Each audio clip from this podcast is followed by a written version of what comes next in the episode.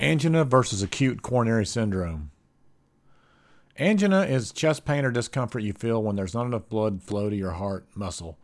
Your heart muscle needs oxygen that the blood carries. Angina may feel like pressure or a squeezing pain in your chest. It may feel like indigestion. You may also feel a pain in your shoulders, arms, neck, jaw, or back. Angina is a symptom of coronary artery disease. The most common heart disease, coronary artery disease, happens when a sticky substance called plaque builds up in your arteries that supply the blood to the heart, reducing blood flow. There are three types of angina. Stable angina is the most common type. It happens when the heart is working harder than usual. Stable angina has a regular pattern. Rest and medicines usually help. Unstable angina is the most dangerous. It does not follow a pattern. It can happen without physical exertion. It does not go away with rest or medicine. It is a sign that you could be having a heart attack soon. Variant angina is rare. It happens when you are resting. Medicines can help. Acute coronary syndrome. Introduction. Acute coronary syndrome refers to a group of conditions that include ST elevation myocardial infarction, non ST elevation myocardial infarction, and unstable angina. It is a type of coronary artery disease which is responsible for one third of the total deaths in people older than 35. Some forms of coronary heart disease can be asymptomatic, but acute coronary syndrome is always symptomatic. Etiology Acute, acute coronary syndrome is a manifestation of coronary heart disease and usually the result of plaque disruption in, in, coronary arteries, atherosclerosis. The common risk factors for the disease are smoking, hypertension, diabetes, hyperlipidemia, male sex, physical inactivity, family obesity, and poor nutritional practices. Cocaine abuse can also lead to vasospasm. A family history of early myocardial infarction, 55 years of age, is also a high risk factor.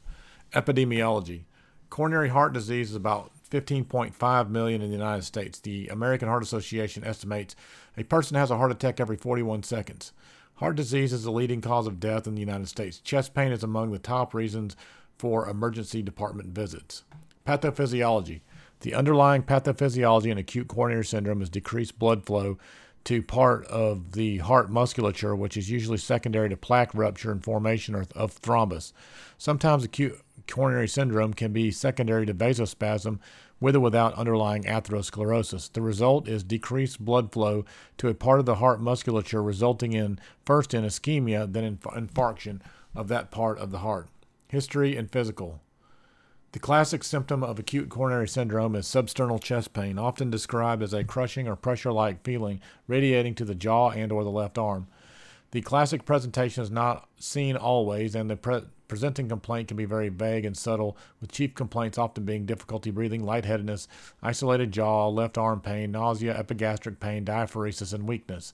Female gender, patients with diabetes, and older age are all associated with acute coronary syndrome, presenting with vague symptoms. A high degree of suspicion is warranted in such cases. In the physical exam, general distress and diaphoresis are often seen. Heart sounds are frequently normal. At times, gallop and murmur can be heard. Lung exam is normal, although at times crackles may be heard, pointing toward associated congestive heart failure. Bilateral leg edema may be presenting, uh, present, indicating congestive heart failure. The rest of the symptoms are, t- are typically within normal limits unless co-pathologies are present. The presence of abdominal tenderness to palpation should make the provider consider other pathologies like pancreatitis or gastritis. The presence of unequal pupils warrants consideration of aortic dissection. The presence of unilateral leg swelling should warrant workup for pulmonary emboli. Hence, a thorough physical exam is very important to rule out other life threatening differentials. Evaluation The first step of evaluation is an EKG which helps differentiate between STEMI, non STEMI, and unstable angina. American Heart Association guidelines maintain that any patient with complaints suspicious of acute coronary syndrome should get a, an EKG within 10 minutes of arrival. Cath lab should be activated as soon as STEMI is confirmed in a percutaneous coronary intervention center. Cardiac enzymes, especially troponin CKMB CK ratio, is important in assessing non STEMI versus myocardial ischemia without tissue destruction.